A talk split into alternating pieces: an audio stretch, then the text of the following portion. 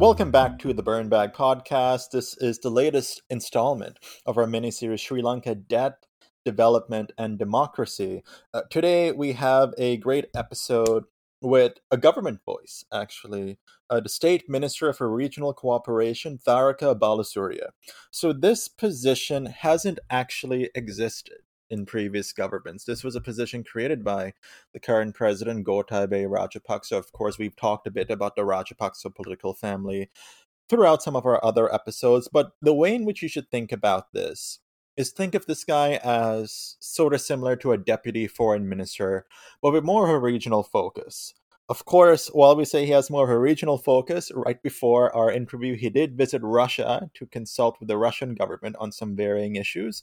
So deputy foreign minister, I think is the best way to sort of look at this. Ryan, how are you doing today? Uh, any sort of uh, reactions, any questions about this interview? Doing well, Andre. Uh, I really did enjoy this interview. It, it was quite interesting because anytime you have a current government official, whether it be Sri Lankan, American, wherever, uh, they they're very careful most of the time about what they say because they're representing their governments. And so I think, of course, this in particular, the, the main takeaways for me are are what um, he said about the his, the Sri Lanka's relationship with China and the U.S. Right, trying to like look at both of them. He was, of course, was as balanced as one can be, but at least to me, there was this clear uh, kind of hint towards China, or at least cooperation with China, uh, which certainly makes sense with the makeup of the current government because uh, as we talked about with other uh, individuals in this mini series, uh, it's far more beneficial to work with China because there's no strings attached. Um, and uh, and there were you know interesting critiques uh, that he had of the previous government on certain deals, and you know and, you know I think the port in particular, Andre, is something I know that you kind of caught. Yeah, yeah. So I mean, I think he he did do a lot of the uh, you know you'd ask him a question and then he'd turn around the question you know, you you sort of talk about Sri Lanka's relationship with China, and he's like, "Well, the U.S. is also trading with China. What about this? What about that?" So there was a lot of that that was going on. He did blame the previous government for a lot of the economic woes that were plaguing Sri Lanka. For example, we've had former Prime Minister Ranil Wickremesinghe on. That was our second episode in this miniseries. He this uh, the current state minister he name checked Ranil quite a bit throughout this interview, blaming him for a series of uh, different things. But yeah, Ryan, you mentioned the port. So in previous episodes, we've talked a bit about this 99 year lease that China has had on the Hambantota port. They're leasing the port from Sri Lanka. So I posed the question Will you renegotiate this deal, this port? And the state minister sort of came back at me with a bit of a critique saying like you know then if you renegotiate that sri lanka will not be seen as a you know a pro business climate. It'll be seen as sort of going back on its word and so on. But th- the reason i asked that question was because uh, current sri lankan president his boss uh, rajapaksa gave an interview i think er, in around 2019 with an indian news outlet. And he was posed the same question are you going to renegotiate it uh, or revisited. And President Rajapaksa actually told the interviewer, yeah, he will request to the Chinese that they renegotiate something to be a bit kinder to Sri Lanka. So clearly, I think views and perspectives and policies have changed uh, on the port itself and that lease. Yeah, and uh, again, so uh, pay attention to the kind of that remark or that question that Andre poses, uh, but also kind of think about the way in which the the minister is positioning Sri Lanka vis-a-vis the region. Yeah. It's very interesting uh, how he he describes Sri Lanka's relationships with its neighbors and also Sri Lanka's kind of foreign policy positioning. Uh, and so, again, you know, while Sri Lanka is a, a small country, it's a geostrategic con- country. It's significant in the region, particularly when we have this U.S. China competition. Yeah, absolutely. And again, I mean, one of the reasons Rajapaksa, the president, had created this new ministry, this state minister position, was because he wanted to emphasize regional cooperation, as it's in the name. And uh, one thing that you might get from this is you know, while we have viewed, and this has been a question, right? While we viewed the Rajapaksa government as being quote unquote pro China, the previous government as being pro US, it's a bit more complicated than that. Ryan, I'm sure we can sense that there's a tilt towards China. Obviously, Sri Lanka is more prone to taking these Chinese deals for a variety of reasons, but but uh, the state minister often sort of pledges neutrality. He talks a lot about neutrality. Sri Lanka is a neutral power. We're not going to let the US and China take too much influence. But, folks, you'll be able to hear more about that in the interview right now. So I'll throw it to the interview and you'll hear our reactions right afterwards.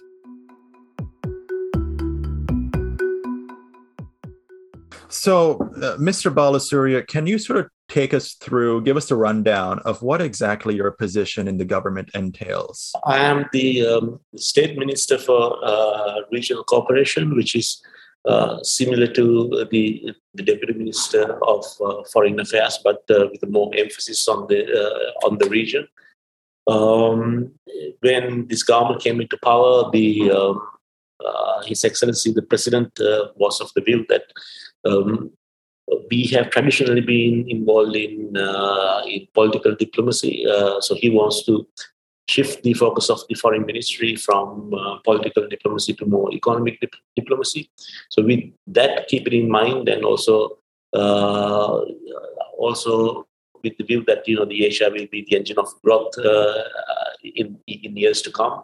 Uh, this state ministry was created under the name of regional cooperation. Certainly. So to start this conversation off, in your view, what is the state of Sri Lanka's foreign policy today? Its foreign policy agenda and its generally its relations within the region and probably more so throughout the world as well. Uh, Sri Lanka's, I think, foreign foreign policy since the 1950s, we have followed a, a non-aligned and a, a, neutral foreign policy.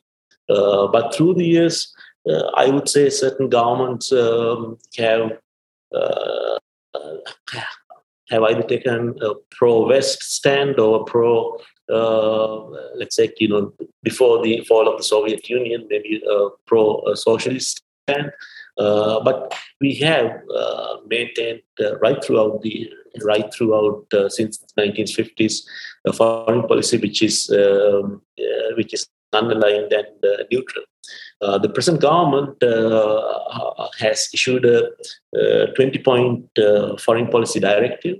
And based on that, the foreign policy directive, we engage with other countries. Certainly. And uh, I guess you mentioned that directive. Could you sort of take us through some key points of that 20 point directive that might differ from previous governments of Sri Lanka? Yeah, the, uh, the, the 20 point foreign policy uh, directive. Uh, well, the the first point is like you know we, we will follow a neutral and uh, we will follow a neutral and a um, non-aligned policy.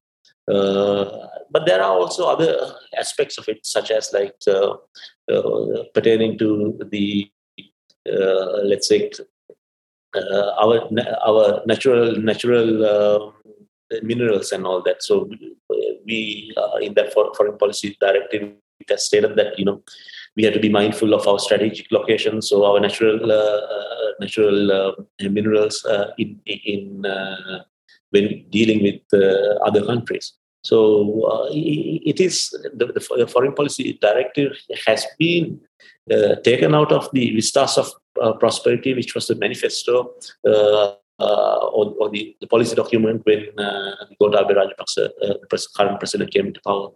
So, with regards to your position as State Minister of Regional Cooperation, how is Sri Lanka currently positioning itself in terms of regional cooperation? Has that positioning brought about any particular benefits? In what sense? Like, uh, since uh, I guess uh, you took your position on, uh, and since the Mr. Rajapaksa came to power as president, uh, has the regional positioning changed that Sri Lanka has taken? Well, I think you know Sri Lanka has excellent relations with the the regional countries, particularly the South countries and the BIMSTEC countries. It has it has the, the these excellent relations. Is it tends to be also quite historic. Uh, our relations with uh, Pakistan, if you look at our relations with even countries like you know Burma or with you know uh, countries like you know Thailand or, or, all these countries tend to be more historic than uh, uh, than, than current. Uh, but uh, I think it's the it's a question of solidifying the whatever the relations which we have had with these countries. And I think, uh, as our closest neighbor, our relations with India, India has been um, we have been able to strengthen it. Particularly, we have in during foreign policy dialogue, uh, we have all, always emphasized some the, uh, the, the security uh, concern which India has. Uh, so uh, I, I, think the, the, the current approach is appreciated by our Asian neighbors. So, South Asia is generally not as integrated as many other regions of the world uh, we've seen some events in Afghanistan recently that have taken place, uh, and many countries in the region have, you know, voiced uh, their strong opinions about those events. But are there any future opportunities that you see for greater integration amongst the South Asian countries? I hope so. I mean, uh, I hope so, and I, I, absolutely think there is a tremendous, uh, you know, tremendous growth uh, for integration in the the South Asian countries. Yeah, absolutely right. If you look at the intertrade in countries like the ASEAN bloc, and then if you look at the intertrade between the uh, uh, in the SAARC countries, it's minimum com- compared to the ASEAN bloc. Uh, I would think that you know uh, one uh, one area of hindrance uh, in this aspect is the uh, the relationship between India and Pakistan. I would think that in order for the South Asia as a region to uh, to uh, uh, to move forward, the relationship between India and Pakistan has to improve. Is there any role for Sri Lanka, perhaps, in improving those relations between India and Pakistan, or is that really something that those two countries need to sort out for themselves? It's very historical. It's you know it's not an issue which has you know propped up now. It's it's been there since independence, the Punjab issue. Uh, uh, I hope that that you know dialogue will follow, and that you know the I hope that there will be dialogue between uh, India and uh, Pakistan, and and uh, that the, the, relationship will improve. but I certainly I certainly don't think this is a this should be a, a multilateral uh, issue. I think this, this, this issue should be you know sorted out bilaterally between uh, the two countries. So now I sort of want to dig into a big chunk of our interview. Uh, part of the reason we're doing this mini series is because many in the American sort of foreign policy community have expressed concern and fears over Sri Lanka's relationship with China. So we sort of want to sort of dig in a bit more to understand what that bilateral relationship looks like. So, can you sort of describe to us, uh, in your perspective, what is the type of economic aid that China has provided to Sri Lanka in recent years? Well, uh, you know, China has given uh, financial assistance to uh, to Sri Lanka at very concessionary rates. I think there has been a certain narrative which has been built saying that you know Sri Lanka has you know got into a debt trap uh, due to uh, the Chinese debt. Uh, but a careful analysis will see that you know this total debt which uh, Sri Chinese debt which uh, Sri Lanka has is we have a debt issue, but it's not because of the Chinese. Uh, and if you look at if you do a close analysis, you will see that you know out of out of our total debt, the Chinese debt is is around 10%, and most of that debt has been uh, has been has come at, come, come at a very uh, concessionary rates. Uh, so uh, it's I think far far far from the truth. Uh, far from the truth. Uh, Chinese have been the, the Chinese government has been a, you know, a long time friend of Sri Lanka, and they have always helped Sri Lanka out even during the during the war. Particularly with Uh, with military aid. Uh, so we feel that uh, we, we feel that there can be greater integration between the two countries. Uh, and we feel that uh, there's a lot of opportunity for, uh, for, for a country like Sri Lanka to Sri Lanka to deal with a country like China or trade with a country like trading with a country like China. So uh, ours mainly is, tends to be, you know, economical and cultural, uh, and um, because as you can, as you know that you know Sri Lanka is the oldest democracy in you know this in, in Asia. So there are certain values which we don't share, but there are certain values which we do share.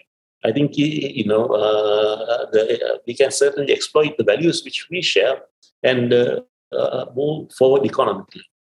So you you mentioned you know you Sri Lanka and China have had a, have had a very friendly sort of historical relationship, as you said, economically, uh, culturally, and so on. But there have been many criticisms in U.S. circles and Western circles that Sri Lanka is that the current Rajapaksa government under President Gotabaya Rajapaksa is quote unquote pro China uh, is the current government of Sri Lanka pro China or are they in China's sphere of influence? Well, I think it's a very, uh, you know, very unfair accusation. If you look at the, you know, the uh, the, the, the United States trade, uh, who do they trade with?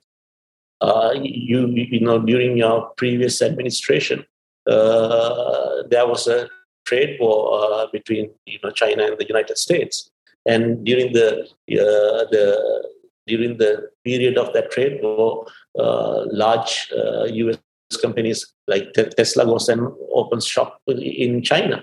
Uh, so uh, I think you know because we China is uh, is is a global player and it's a it's a huge economy.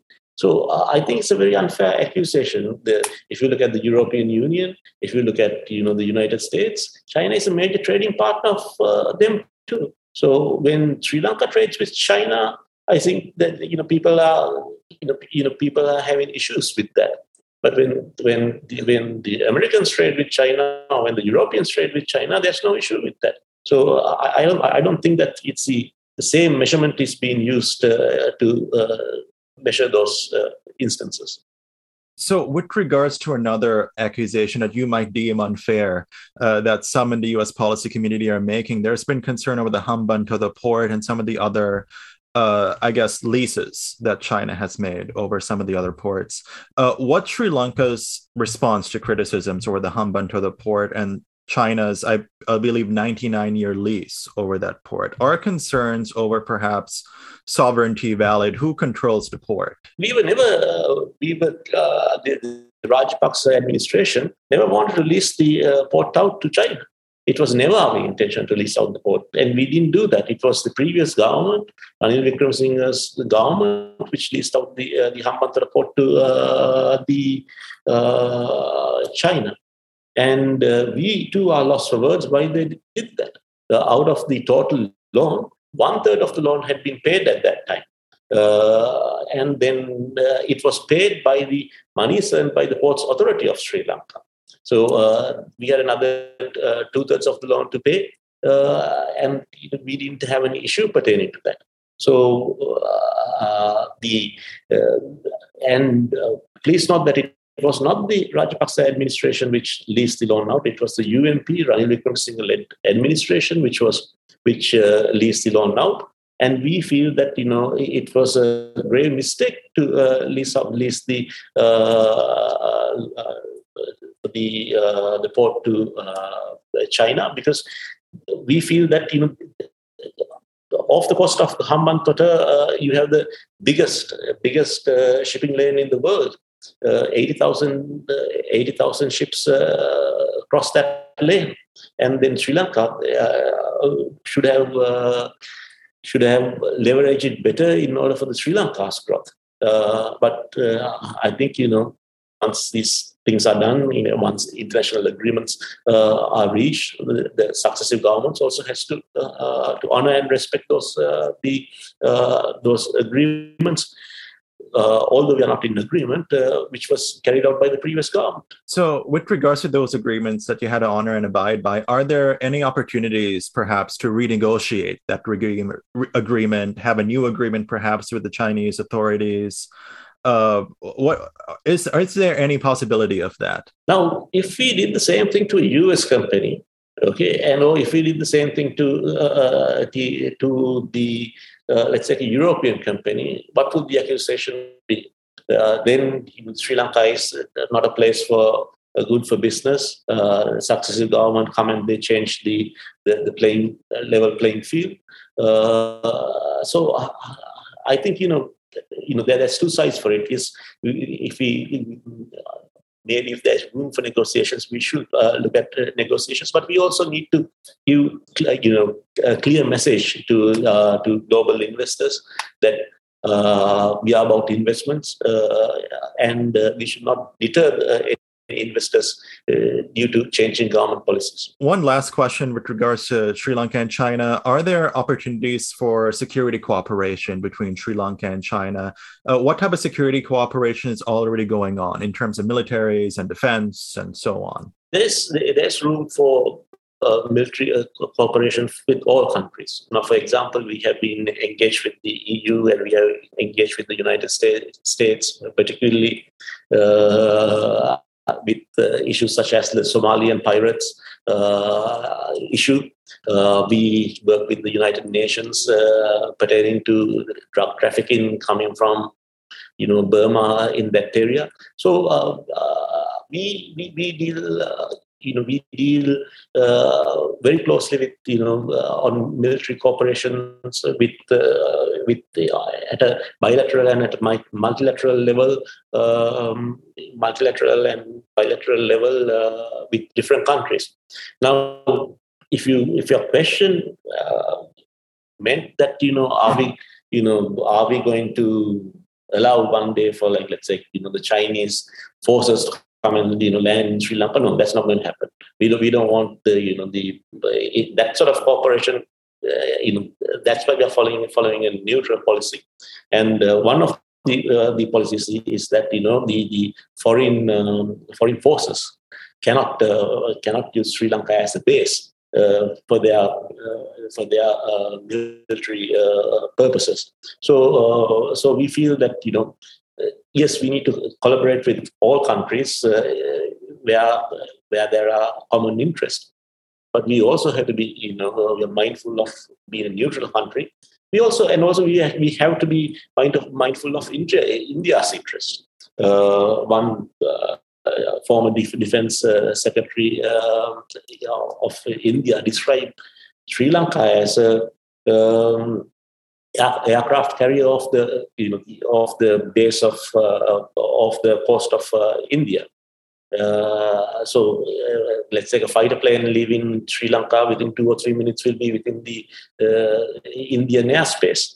So we need to be mindful that you know that India is comfortable uh, with the with our approach. we we certainly want certainly want to trade with uh, you know all countries, and we certainly want to engage economically with uh, all countries. But uh, and we need to have security cooperation with uh, all countries. But I think you know we also need to have a very distinct uh, uh, message that, that that security cooperation does not mean that let's say you know for any country to come and set up bases in Sri Lanka.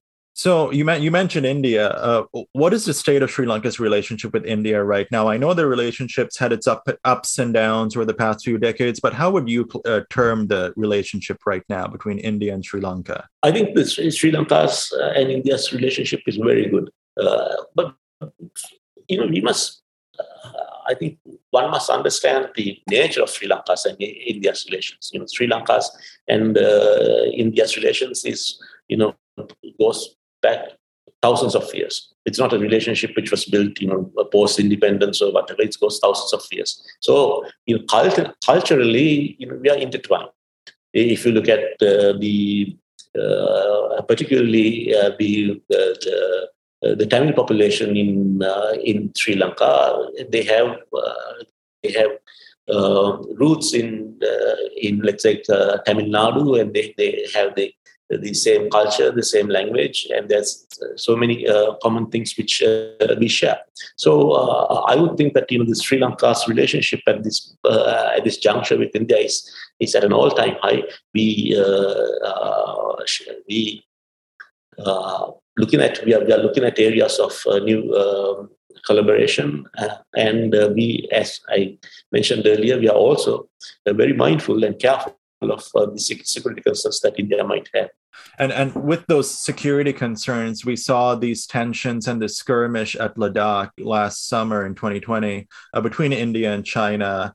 And uh, of course, some in the Indian uh, foreign policy community have expressed concern over China's, uh, you know, relationship with Sri Lanka just because it's right down there. Uh, will Chinese and Indian tensions between those two countries will that ever put Sri Lanka in a bit of a tough spot just because of where it is and its relationship with these two big powers? No, I don't think so. Uh, I mean, you know, people tend to overplay uh, this the relationship between you know India and China, and then.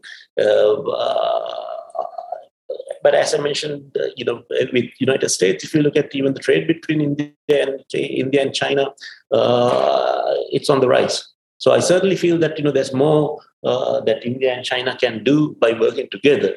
Uh, and such, if there are any border issues uh, with India and China, we certainly feel that uh, they need to be uh, they, need to be sorted out bilaterally. So now the, the big kahuna, the big the you know the country I'm from, the United States. Uh, how would you how would you term the relationship between Sri Lanka and the United States? We saw Secretary of State Mike Pompeo visit the country really a week before our own presidential elections on October 28th. We saw Secretary of State John Kerry visit the country in around 2015. How do the relations look right now? We have you know, good relationship with uh, the United States. We uh, United States is our biggest, you know, the export.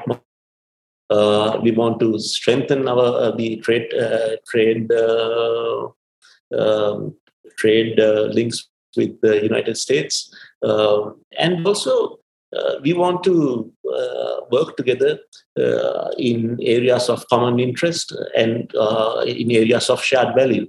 Uh, let's say, for example, um, uh, democracy is a very important thing for the United States, and democracy is a very important thing to Sri Lanka.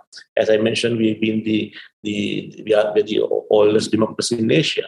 So uh, let's say things such as uh, things things such as uh, strengthening our uh, the independent institutions uh, uh, things such as that can be we can always look for you know solicit advice from the United States and the Western world. So, with regards to the United States, I know Secretary Pompeo visited. Uh, because one of the things they were we were pushing for was the U.S. Millennium Challenge Corporation Compact. Uh, why did Sri Lanka decline that? Why did Sri Lanka reject that? What was the government's reasoning? Uh, there were several. Uh, there, you know, there were several reasons for the I think the uh, rejection of that. I think the first and the more, most important thing is was the transparency of the MCC. Uh, I was a member of the opposition at that time. The, the how the, the previous government uh, uh, wanted to carry uh, forward the MCC was not in the most the transparent manner. Uh, and uh, there were certain conditions uh, which of the MCC which the, the, the the Sri Lankan government was not agreeable to for. I mean, let's say I think one condition was that you know uh, if you if the Sri Lankan government wants to exit the you know the you know the exit the uh, the uh, treaty or whatever, then we have to pay back all the monies which has been you know sent by the the uh, given by the MCC. Uh, and there were some some uh, issues pertaining to some technical issues which were which we were not agreeable to. So when when we're looking at sort of U.S. Uh, economic aid and so on, does the U.S. sort of have more of these conditions on, say, certain projects and so on than China would have? Is that a reason that Sri Lanka, at least in sort of the public view, goes more towards China with regards to economic aid and you know working on these special projects? Does the U.S. have more of these conditions? Uh, it's a difficult question, question to answer. I think you know the, if you look if you are referring to the U.S. government and the, yes, I, I, I, would think so. Yeah, let's say if it's the, if it's a if it's companies, I would say no. I think if if you look at the Chinese company or U.S. company, you know, uh, basically they're interested in the same thing, uh, ROI, and you know, uh, getting get, getting a buck for the, the investment which they made. But certainly, uh, there is a perception, uh, and I would think it's right, uh, somewhat of a rightful uh, perception that you know, in dealing with the West, yeah, certain certain conditions are attached to it. for example, let's say when when it comes to GSP plus, the the um, let's say the human right issues are always highlighted. Whereas I think in de- in dealing with with the Chinese, uh, they're not concerned about uh, the. Uh, they are more concerned only about the, the economic aspect of it. So uh, I think it's. I think it's in that sense. Um, uh, it's perhaps more easier to uh, deal with some Chinese companies, and also I think the the structure of the uh, the how things are operated in China and how things uh, operated in the United States tends to differ. You know, uh, in, uh, in United States, most of the companies tend to be this uh, public liability companies. So then the directors are responsible for the shareholders. But whereas you know in China, some of these uh, large companies tend to be state-owned companies. So they can take a more of a more of a, a strategic decision, saying that you know these these these companies will be in, in, investing in these these these countries. So. Uh, uh, so I think you know in that sense it, it, it is uh, perhaps more easy to deal with the the, the Chinese Chinese companies. So I mean, I asked this question about the India China tensions, but with US China, as you mentioned earlier in the interview, we've been having this sort of trade war. The tensions have been at an all time high between the US and China. And I mean, it looked like Secretary Pompeo's visit a week before the election was because the US sort of foreign policy community viewed Sri Lanka as a sort of flashpoint in US China relations. Do you think Sri Lanka is sort of going to get sort of caught in the middle between the US and China? Do you think the US is going to try to make more inroads with Sri Lanka in the future because of China? Uh, what, what do you think? It's up for interpretation. So I don't want to even speculate. So some countries might be, uh, you know, the perhaps some some uh, opinions have been expressed that you know with the uh, with the exit of the United States from Afghanistan, maybe uh, maybe they might be looking at a foothold in this part this part of the world. Um, but I think, but you know, we don't want to be caught in between any between the, you know we are we are a small country. Uh, we have a population of you know 22 million, uh, and we just want to be uh, like the Switzerland of Asia. You know, we don't want to get involved into in, in the issues pertaining to geopolitics. We had a war which was 30 years and which, which was very nasty. And we are still uh, trying to get over the, the hiccups of that war. So we don't want to be caught in between the geopolitics of uh, the, the, the superpowers. We want to trade with uh, all countries on equal footing, and then we want to make sure that you know our country and our people prosper. Um, we have no, we have no, how would I say it? We, we have no um, great ambitions to be a superpower or, or, or, or, to be, you know, conquer another country or to, yeah, or to uh, manifest our uh, thinking uh, in another country. So, uh, we just want to, we are all civilization.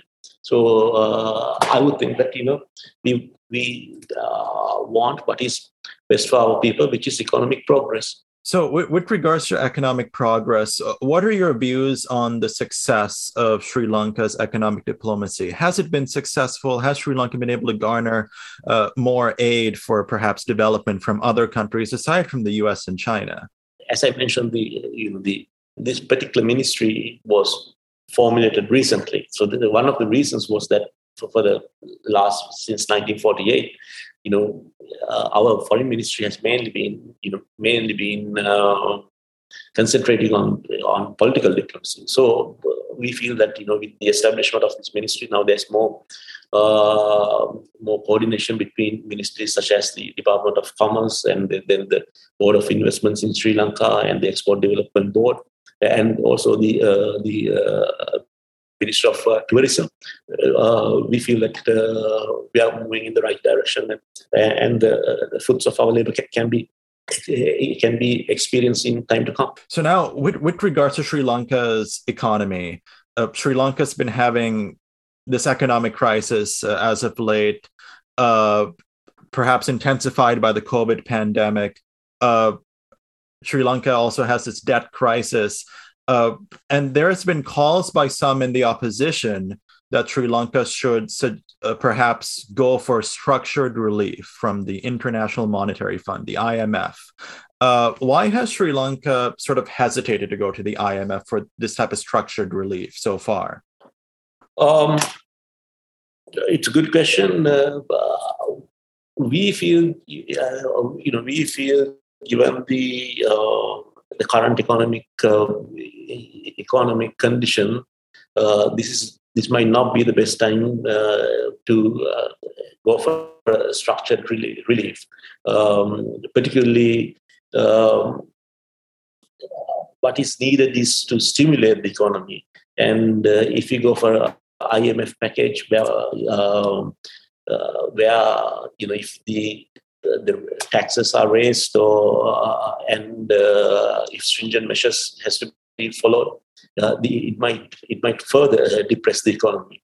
One must also keep in mind that during the previous government, when UNP was in power, uh, the year before, uh, in 2014, Sri Lanka, I think uh, in 2010 to uh, 2014 period, the economy growth of Sri Lanka was over 7%.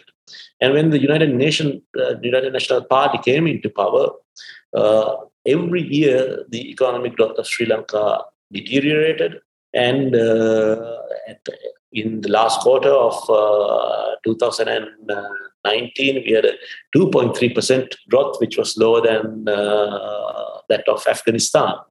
Without a war, without COVID, nothing. So uh, we, we, feel that. Uh, so maybe getting advice from those who uh, rule the country for the last five years and who have not performed any economic miracles might not be the uh, you know the uh, best advice uh, it might not be the best advice uh, to get uh, get uh, but at, at this juncture you know we are of the opinion that that that maybe not going for IMF structured loan is in the is in our best interest Mm-hmm. So, well, right now, under the current government, is Sri Lanka at all at risk of defaulting on any loans? Can Sri Lanka meet these external debt repayment payments in the short to medium term? We are hopeful we can, and I, am I'm, I'm certain we, we can. We have a very proud history of you know not defaulting, uh, not defaulting the uh, uh, uh the uh, our the uh, our sovereign uh, our loans, and also I think during the you know the next maybe four to five years, although our annual loan payments uh, tend to be around you know four billion to you know five billion. Um, if you look at our the international sovereign bonds, uh, the ratio, it, they tend to be only about 1.5 to 1 billion. So I'm quite positive that you know there will be no uh, default. The other loans can be can be structured, uh, and uh, let's say if there are loans from other countries or something, they, they can be restructured and uh, fresh loan can be taken. So I, the, the, key is the uh, the international sovereign bonds, and I don't see that you know we will be making there will be a default from our side. So, for our American audiences, can you sort of describe how the COVID pandemic has intensified Sri Lanka's uh, economic crises and its economic difficulties? Just because in America, I mean, we had the pandemic, and of course, we had our own economic situ- uh, crises, but it's a it's a different world in terms of the magnitude. Uh, so, how is Sri Lanka do? How is Sri Lanka's economy doing amidst the COVID pandemic? Well, I think the, the pandemic is still there in the United States and it's still there with us too. So uh, I don't think it's over. Uh, I think you know it might be we, we have to live with uh, the pandemic. Um, but if you look at the look at the two countries, the uh, the social structure of the United States is vastly different from you know that of uh, the uh, Sri Lanka. Uh, if you look at the United States, the, the people are very individualistic, uh, and they are not so they are not so they are they are looking at the the you know the uh, the individual rights. Um, and whereas I think you know in Sri Lanka, some more community based, and they look at the community's rights. Um, so uh, in, in, the in the United States, and I think you know in some Western countries now, they people don't wear the mask, and you know, they, are, they go about uh, they go about uh, their uh, their daily daily activities without fear. in Sri Lanka, we have been very successful with the vaccination program. Uh, uh, I think the, we have vaccinated a large uh, percentage, up to I think in nine, uh, close ninety percent of people uh, above the age of uh, thirty. Now we are starting the vaccination program for people above the the age of the eighteen to thirty category. Um, Uh, the we had a death rate of uh, around uh, uh, more than 200 now for the uh, last three days the death rate has come down. Uh, we feel once the, the, the, second vaccination is also done and after a period of, of maybe after the 14 day period the death rate should be should come down. But um, but now, I mean, I think you know, in United States, uh, I understand the death rate is somewhere between about 500 to 1000 or 750 to 1000 a day. Am I correct? Perhaps, yeah. I don't have the specific numbers on me, but perhaps. I mean, if, if I, the last time I, I checked, it was about, I think, you know, 750 to, uh, uh to uh, 1000. So uh, at, at the peak, the, the United States had a death rate of about 4,400. Um, so even if after the vaccination process that, you know, but uh, we won't be able to make it, you know, zero deaths. We it will have that there will be uh, there will be some deaths, maybe maybe 50 deaths or, or 50 to 100 deaths or some certain amount of deaths.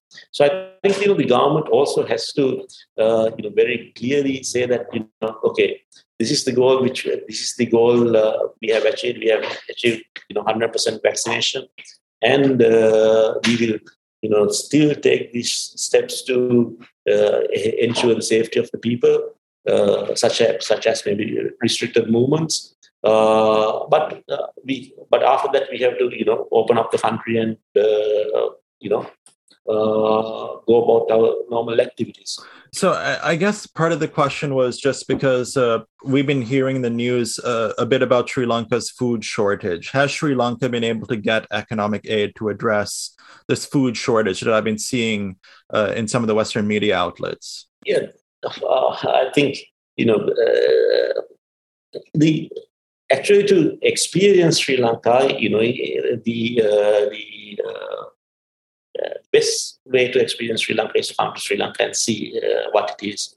Uh, the, the food, the food uh, shortage, which I know some of the media's have been uh, have been talking about, this is highly exaggerated. Uh, if you look at it,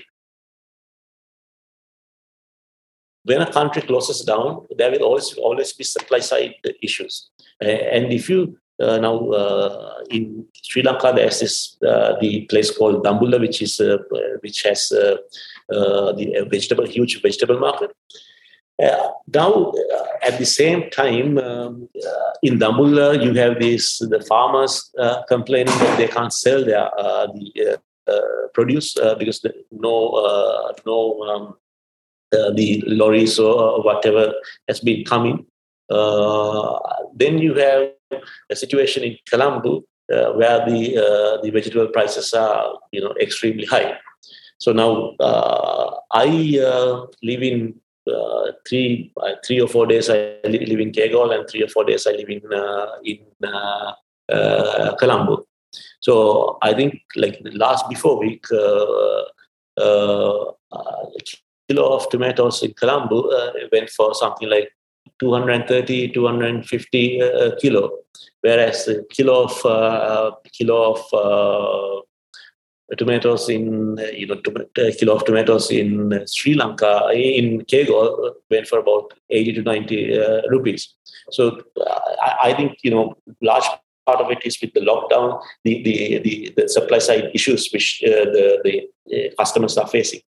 But then there has been uh, there has been import restrictions, uh, and due to the import restrictions, uh, I think there, there has been in some instances some food food shortages. But uh, but but I think there's if you go to Sri Lanka, there's you know, we, we are a very blessed country. We have uh, you know sunshine 24 uh, sunshine uh, 365 days, and then we have uh, you know vegetables and fruits growing all over the country uh, right throughout the year.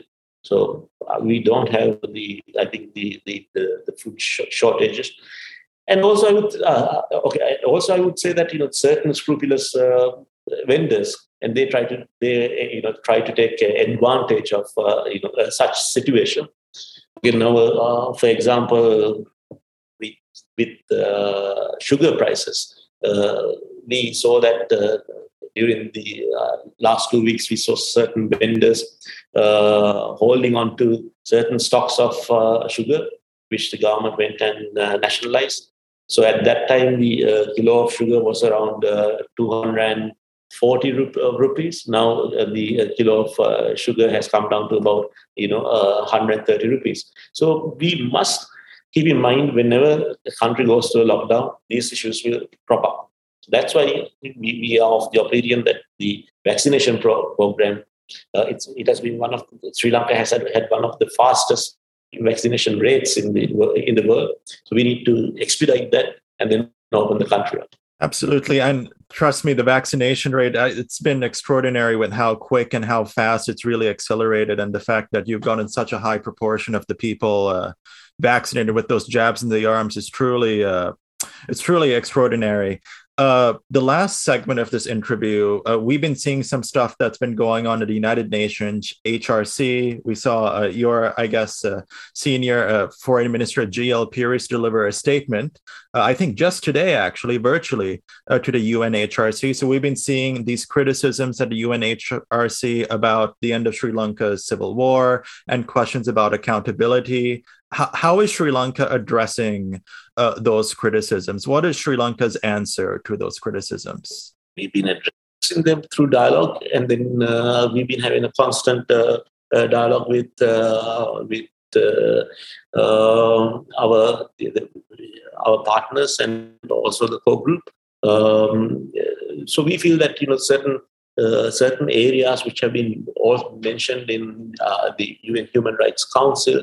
Uh, we too need to change certain uh, aspects, not necessarily because of the human human UN Human Rights Council, but it is the right thing to do. Uh, for example, if you look at the the the Prevention of Terrorism Act, uh, the Prevention of Terrorism Act came in uh, as an emergency regulation in the 19, I think 1977 or 78 or 79. Uh, and then, you know, it, has been, uh, we've been, uh, successive governments has, has used the same uh, piece of legislation. So we feel that, you know, we need to bring a new piece of legislation in, for the, the Prevention of Terrorism Act keeping, you know, not compromising the security of the country. Uh, so uh, we and also uh, certain in certain aspects. So we have had a constant dialogue, and then uh, the, the, the president has also appointed a commission of inquiry to look into uh, the previous reports uh, of certain commissions and to see if there are any gaps which needs to be addressed. Uh, so uh, I feel that we are, you know, moving in the in the right direction. But uh, we must also keep in keep in mind that um, we can also keep in mind, um, you know, certain things work at you know certain paces. For uh, you know, uh, certain things cannot be rushed or uh, i don't believe that certain things can be rushed for example um, and also uh, also there are certain things which uh, are, for example, the reconciliation and the uh, the process of um, the accountability. Now, now like previous government uh, thought these two are mutually exclusive and then thought that uh, uh, certain measures which they had drastically affected the, the, the other side. for example, for example, the previous government was hell bent on sending uh, uh, certain uh, personnel from military to military on issues pertaining to accountability. Uh, but what happened as a result of that was that you know the reconciliation between the uh, the uh, the Sinhalese and the the Tamils suffered. As a result of that, you know, the country became more polarized. So what we need to ensure is uh, is that uh, the, uh, the, the war which we experienced for 30 years, uh, such a war will not take place in future. So we need to be careful and careful in addressing both the issues of reconciliation and accountability. So, how would you term the progress of post-war reconciliation in Sri Lanka over the past decade? Has it generally been successful and especially under this government is this government going to do anything different uh, with regards to reconciliation that the previous government had not done? The big question i think is that was the, uh, the whatever the steps taken by uh, the previous government successful? And then uh, if you look at uh, whatever the steps which were uh, taken by the previous government uh, due to that, is there a better understanding between the Sinhalese and the Tamils currently, or if you know, or due to whatever the measures they have uh, taken uh, during the last five years, uh, is there better better reconciliation or better understanding between communities between the uh, let's say the Muslims and the Sinhalese? I don't think so. So I think you know the whatever the measures that, that the previous government has taken uh, ha- has not been successful. Uh, so, uh, if you look at particularly the issues pertaining to reconciliation, I would think we have the the uh, short-term solutions and short-term objectives, which are tends to be sometimes quite administrative in uh, uh, in nature. Now, for example, let's say um, uh, Tamil person living in a predominantly Sinhala area, uh, if he goes to a police office or uh, uh AGA, uh, the Assistant Government Agent's office, uh, in order to get a copy of the birth certificate or something, you, there could be a language barrier. Now, such such measures could be easily addressed through, let's say, for example, you know, technological solutions. but then there are, uh, you know, other more long-term uh, reconciliation issues. If you look at the history of the, the Sinhalese and the Tamil uh, Tamils, uh, they have been completely uh, segregated uh, for the um, for the longest period of time. Um, now, language issue is also one issue. I feel that both the governments in fact, all governments after the uh, after the war has been addressing. And I feel that you know it's a, it's a more of a long term uh, uh, strategy. I think if the if communities can uh, communities can um, uh, talk in, in a different language, then they, they tend to be much much closer together. but I also think that uh, the the segregations of the the the, two, the two communities Uh, you know, has not necessarily be, has come together. Uh, there, there are certain cosmetic uh, measures which have been taken, uh, uh but uh, but let's say you know, I don't know how in the long term how you know, how useful they are. And also, I think you know, like if you look at uh, places like Colombo, the, the, and if you look at the Colombo schools or whatever, they're all Sinhalese, Tamils, and the Muslims. Everybody gets along and everybody lives together uh, quite closely. Then, if you go to more towards the rural, areas, then uh, uh they have this, you know, the, the ethnicity. They take the ethnicity uh, line, uh, but also other things. If you look at you know the uh, let's say in the United States in 1950s um, uh, or 60s, you know, it was a very segregated society. Uh, the blacks were not able to, uh, you know, the blacks were not able to um, uh, you know, go and eat in a, maybe in, in, the same restaurant in certain areas of the country. But uh, in less than 60 years, the United States had moved forward to forward to uh, elect a, a, a, black president. Uh, now, now along the way, I think there were certain certain uh, things uh, which took place, which uh, got the two societies together. for example, let's say you know the in 1970s the comedies, the, Jeffersons, or, or, more so, I think you know in the 80s with the cost things like with the Cosby Show and all that. It became a show where the you know even the white people were watching that show. And then if you look at in the in the the, uh, the 70s and the and the 80s, the the uh, black athletes, you know, Michael Jordan and all that, you know, they, they spoke to uh, across the uh, the race barriers. Uh, then uh, now things such as like you know in cinema and entertainment, entertainment, these the the, the, the artists and the sports personnel were able to cross certain barriers.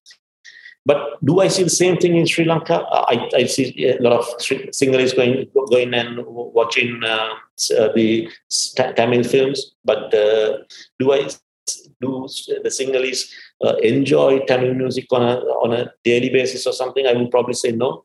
And do the Tamils enjoy the Sinhala uh, the uh, music or something?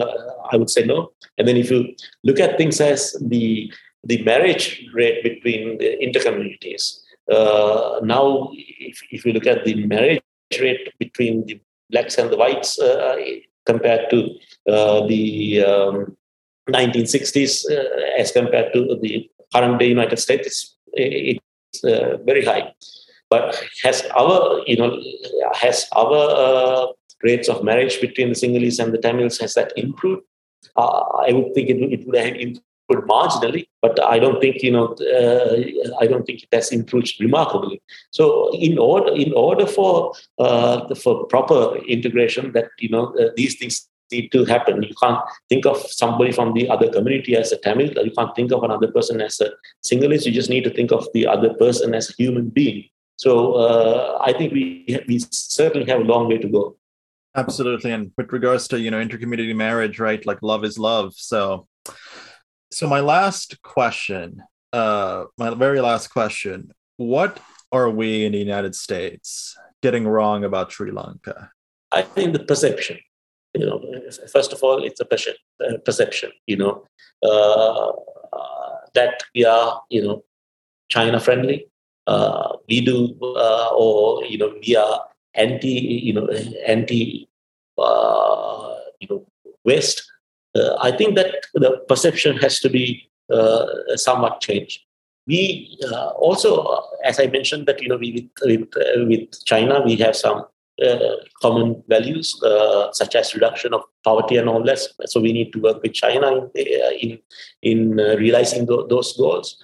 We have common values with the the United States, such as democracy and you know the the, the uh, and the uh, independence of, of, our institutions. So I think we need to work with the Western countries in uh, in in in those issues.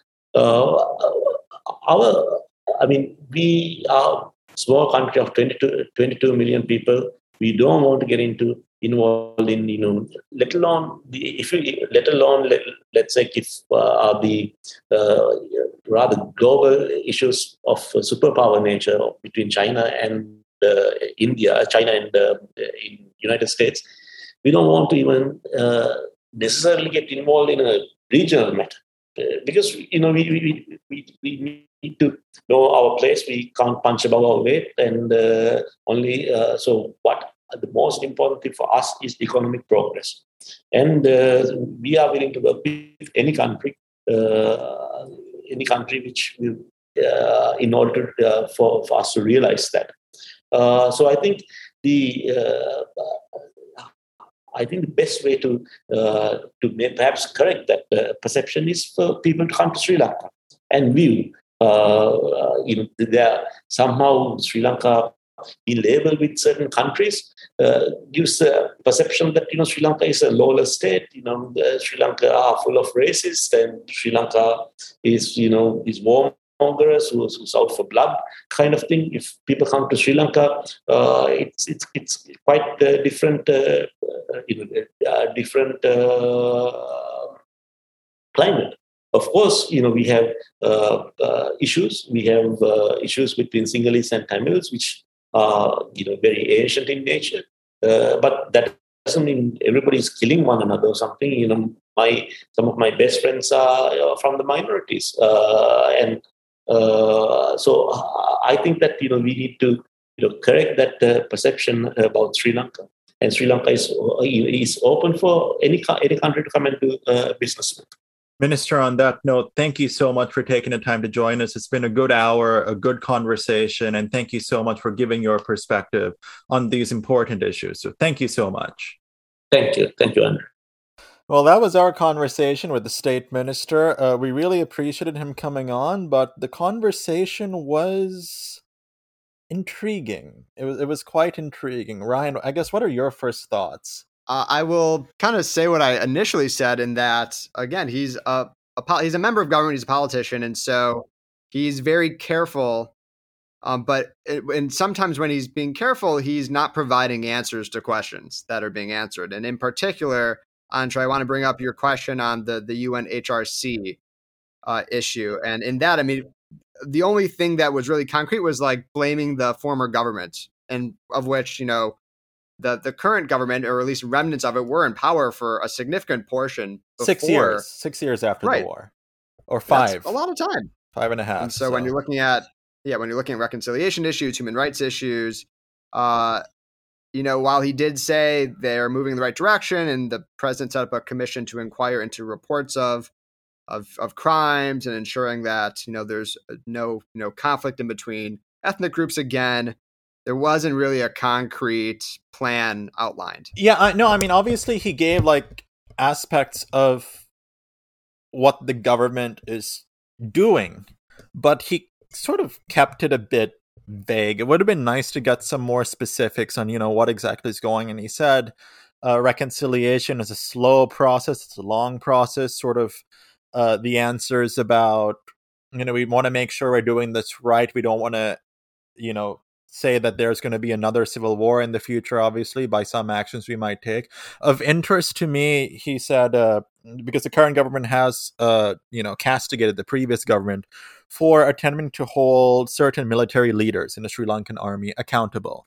Uh, for alleged war crimes that happened at the end of the civil war. Uh, the current government is against that, and he said that doing that would harm reconciliation between the Sinhalese and the Tamils. And certainly, there's a lot of different theories and a lot of different work that's gone in with like South Africa, for example, and other countries that have had truth and reconciliation commissions and, you know, try to go for accountability and what effect it has on reconciliation. But the answer was certainly vague. The day we actually had conducted the interview, his boss, the foreign minister, G.L. Peiris, had sort of given a speech to the United Nations Human Rights Commission, I believe, or Council, and uh, stated that Sri Lanka rejects a lot of the initiatives that have been put forward by the UNHRC.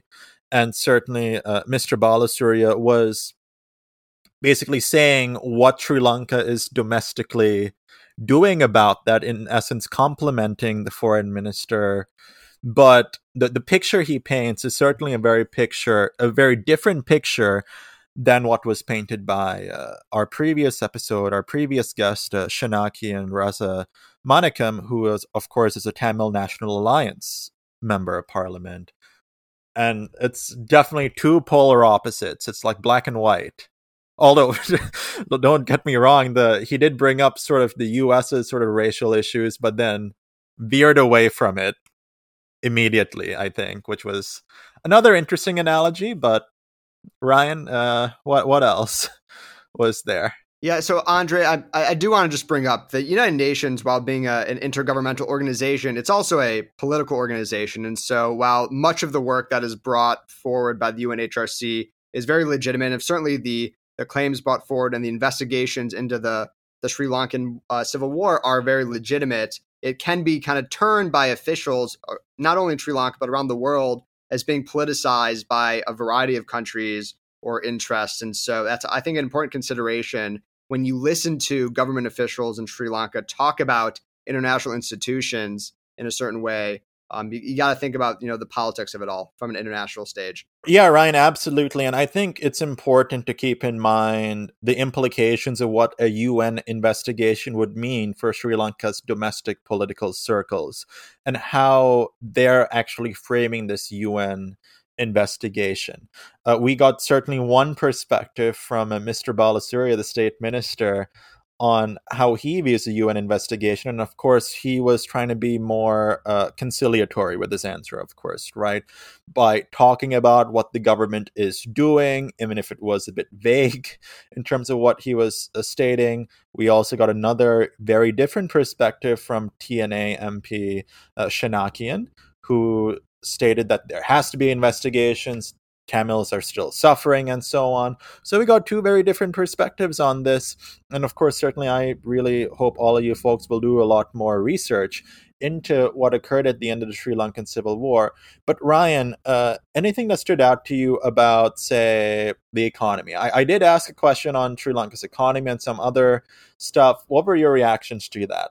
Well, it's become very clear that the the Sri Lankan government, at least in my opinion, sees China as just a big bag of money. I mean, he mentioned that you know that Sri Lanka and China share values when it comes to reducing poverty, economic cooperation, uh, but where the U.S. and Sri Lanka, from from his perspective, share values is in democracy and building institutions, and so, and I think that's what many countries that seek out uh, China uh, as a partner look for anyway. I mean, China is not trying to you know build institutions or you know promote democracy; they're trying to influence um, not only the countries that they are you know providing economic assistance and investment to, but also trying to kind of expand their worldview. Well, it sounds like for Sri Lanka, China is a good business partner, right? Like a good investor, because it, it, it appears obviously from the course of our other interviews with other uh, political figures that China seems to be more open for business. There are less restrictions, there's less conditions and it's more opportune for Sri Lanka to go for these just because there are less conditions on it. The U.S. We've talked with uh, Udita Jayasinghe, the reporter, about this. We've talked about this with Prime Minister, former Prime Minister Wickremesinghe about this, and now we've talked to the State Minister about it. Just see, the vibe I'm getting is that China is more open for business in an accessible way, and that it's easier to do business with China for the Sri Lankan government. Just inherently easier, less hoops to jump through, and so on. Yeah, I mean it, that, that's very valid, and that, that's the vibe I'm getting. Yeah, no, I, I completely. That's how it's kind of come off, and it's very valid. And he said, you know, the don't perceive, he, and the minister did say, don't perceive Sri Lanka as China friendly. Uh, it's it's a it's a it's a business relationship, um, but I think it also kind of elucidates how the U.S. is treating some smaller countries, particularly in this region of the world. What he said about the MCC, the whole reason behind Mike Pompeo's visit in a week before our elections in 2020. Pompeo visited Sri Lanka and he went to try and propose the MCC, and the government turned the MCC down, right? And Balasuriya said they basically rejected the MCC because there was a lack of transparency and that some of the stuff that the US had put in there was just not sufficient to Sri Lankan interests. So, I mean, I think looking and reading more into what was going on with the MCC and listening to what the state minister says about the MCC can highlight why the US is not making as much progress on some of these developmental goals, some of these uh, aid programs and partnerships with some of these smaller countries. Look at the MCC and understand why the Sri Lankan government and why Sri Lankans in general may not have liked the MCC. What's going on there? Yeah, absolutely. Again, it's important to kind of think about there's there are multiple perspectives in this, um, and so. But anyway, the the U.S. has interests in Sri Lanka in the region, and so when there can't be cooperation, does that kind of bring to light U.S. foreign policy failures or maybe failures of, of, of foreign policy in other countries? And so these are the questions that we're kind of trying to discover. Absolutely, and I mean we we have so many there are so many programs and so many articles and stuff written about US China and whether smaller countries have to decide, right? Whether smaller countries had to decide. But I think it's imperative for us to understand what are the goals of these smaller countries? How do these countries want to develop? And how do we understand the inner political workings of these countries before we go in and try to propose certain investment programs and economic programs? Folks uh, that's it for us. Uh, stay tuned for more episodes in this mini series we're going to get some more voices some objective voices and some opinionated voices so keep that in mind. But for now that's it. Thank you